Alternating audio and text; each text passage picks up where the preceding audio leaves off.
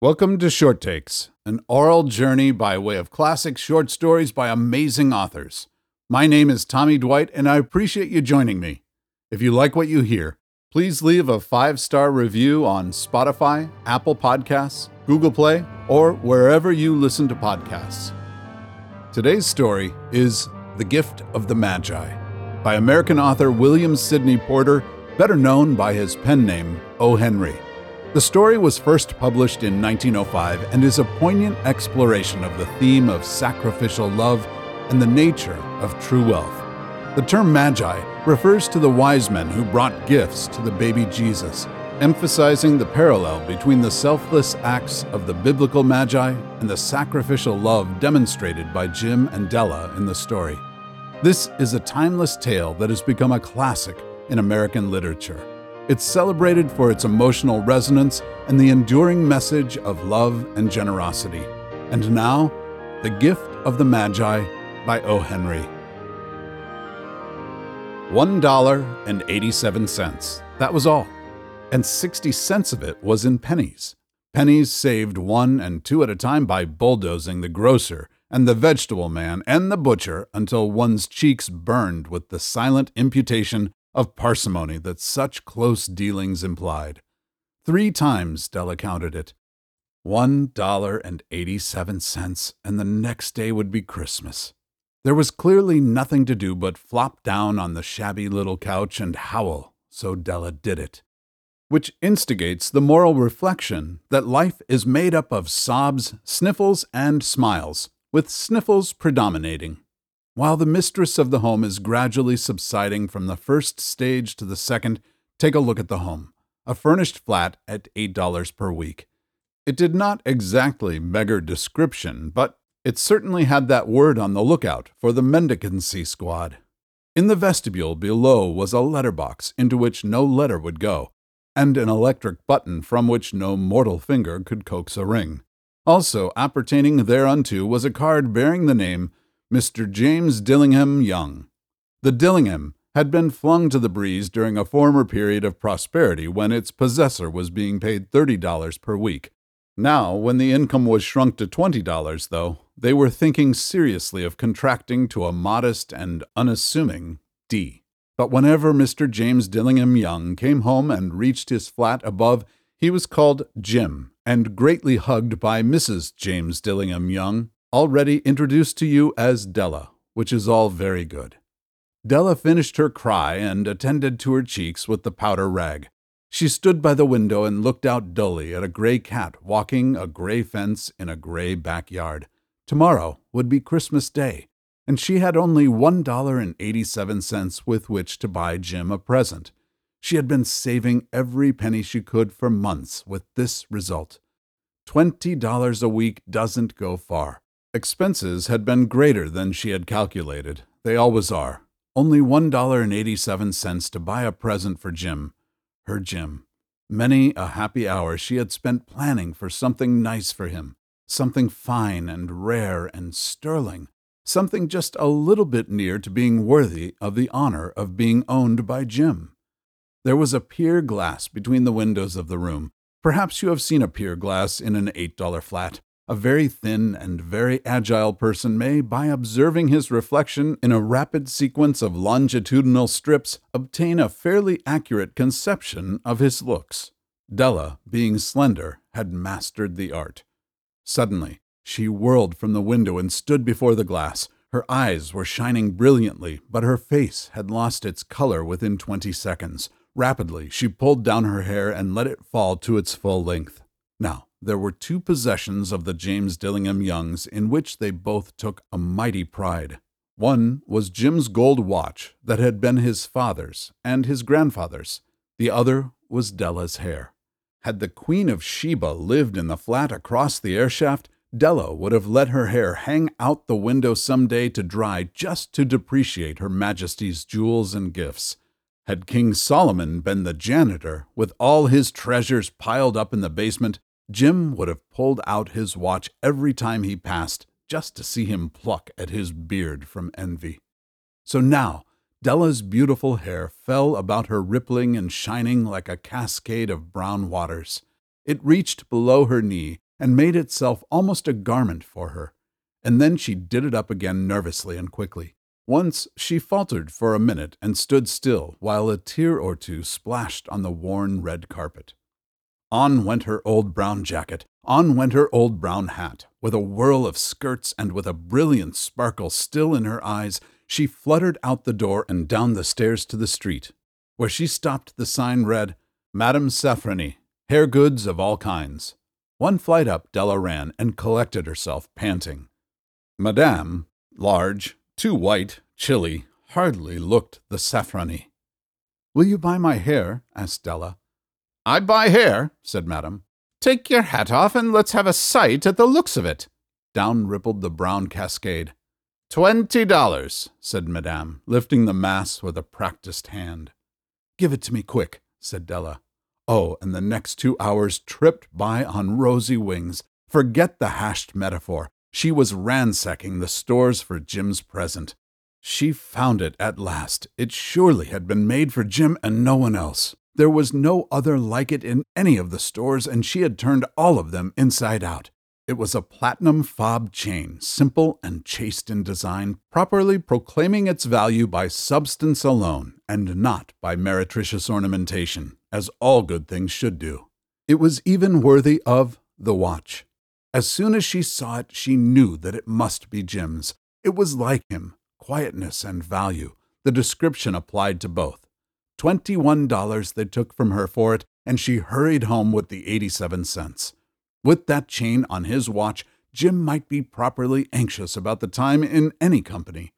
Grand as the watch was, he sometimes looked at it on the sly on account of the old leather strap that he used in place of a chain. When Della reached home, her intoxication gave way a little to prudence and reason. She got out her curling irons and lighted the gas and went to work repairing the ravages made by generosity added to love, which is always a tremendous task, dear friends, a mammoth task. Within forty minutes, her head was covered with tiny, close lying curls that made her look wonderfully like a truant schoolboy. She looked at her reflection in the mirror long, carefully, and critically. If Jim doesn't kill me, she said to herself, before he takes a second look at me, he'll say I look like a Coney Island chorus girl. But what could I do? Oh, what could I do with a dollar and eighty seven cents? At seven o'clock, the coffee was made and the frying pan was on the back of the stove, hot and ready to cook the chops. Jim was never late. Della doubled the fob chain in her hand and sat on the corner of the table near the door that he always entered. Then she heard his step on the stair away down on the first flight, and she turned white for just a moment. She had a habit of saying a little silent prayer about the simplest everyday things, and now she whispered, Please, God, make him think I am still pretty. The door opened, and Jim stepped in and closed it. He looked thin and very serious. Poor fellow, he was only twenty two, and to be burdened with a family. He needed a new overcoat and he was without gloves. Jim stopped inside the door, as immovable as a setter at the scent of quail.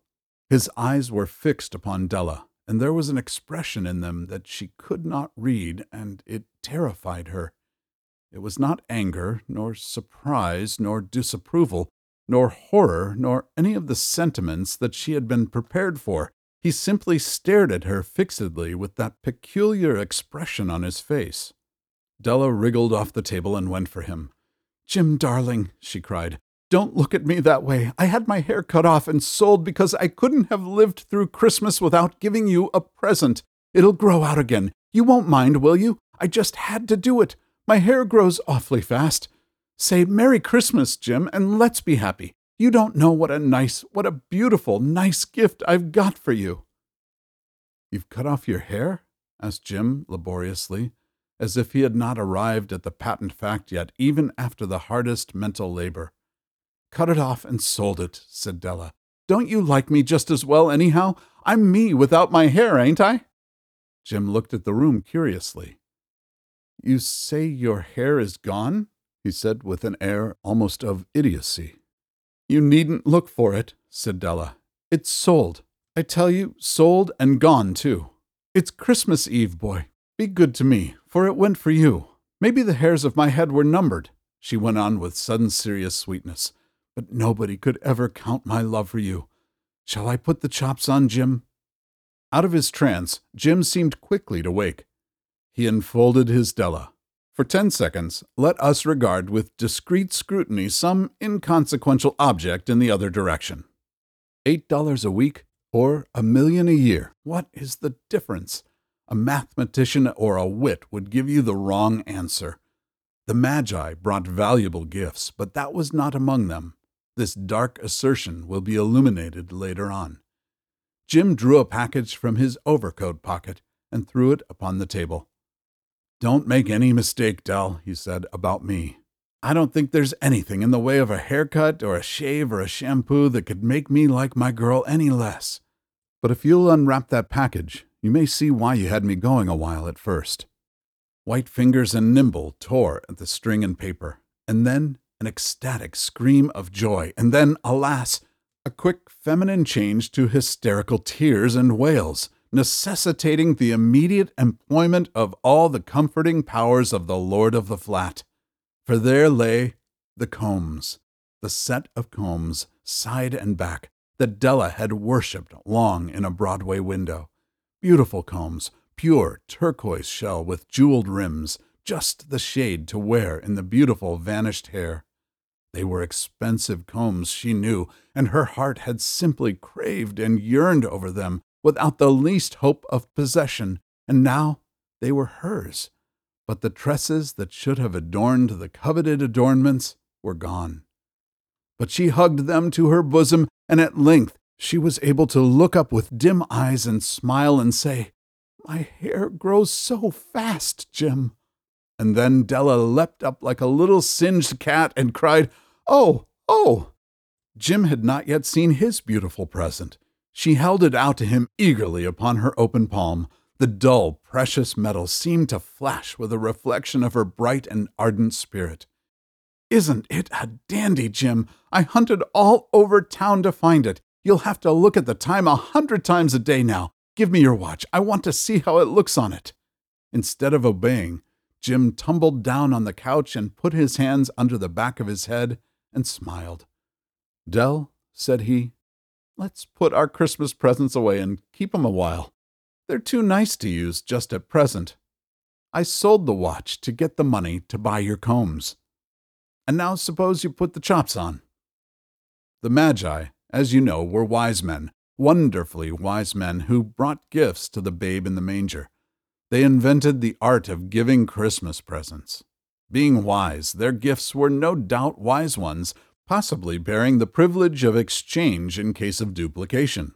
And here I have lamely related to you the uneventful chronicle of two foolish children in a flat who most unwisely sacrificed for each other the greatest treasures of their house. But in a last word to the wise of these days, let it be said that of all who give gifts, these two were the wisest. Of all who give and receive gifts, such as they are wisest. Everywhere they are wisest. They are the Magi. Thank you for listening to Short Takes, an aural journey. I hope you'll join me again. If you enjoyed it, I appreciate you taking a moment to leave a review. It really helps. For more about me, visit my website at tommydwight.com.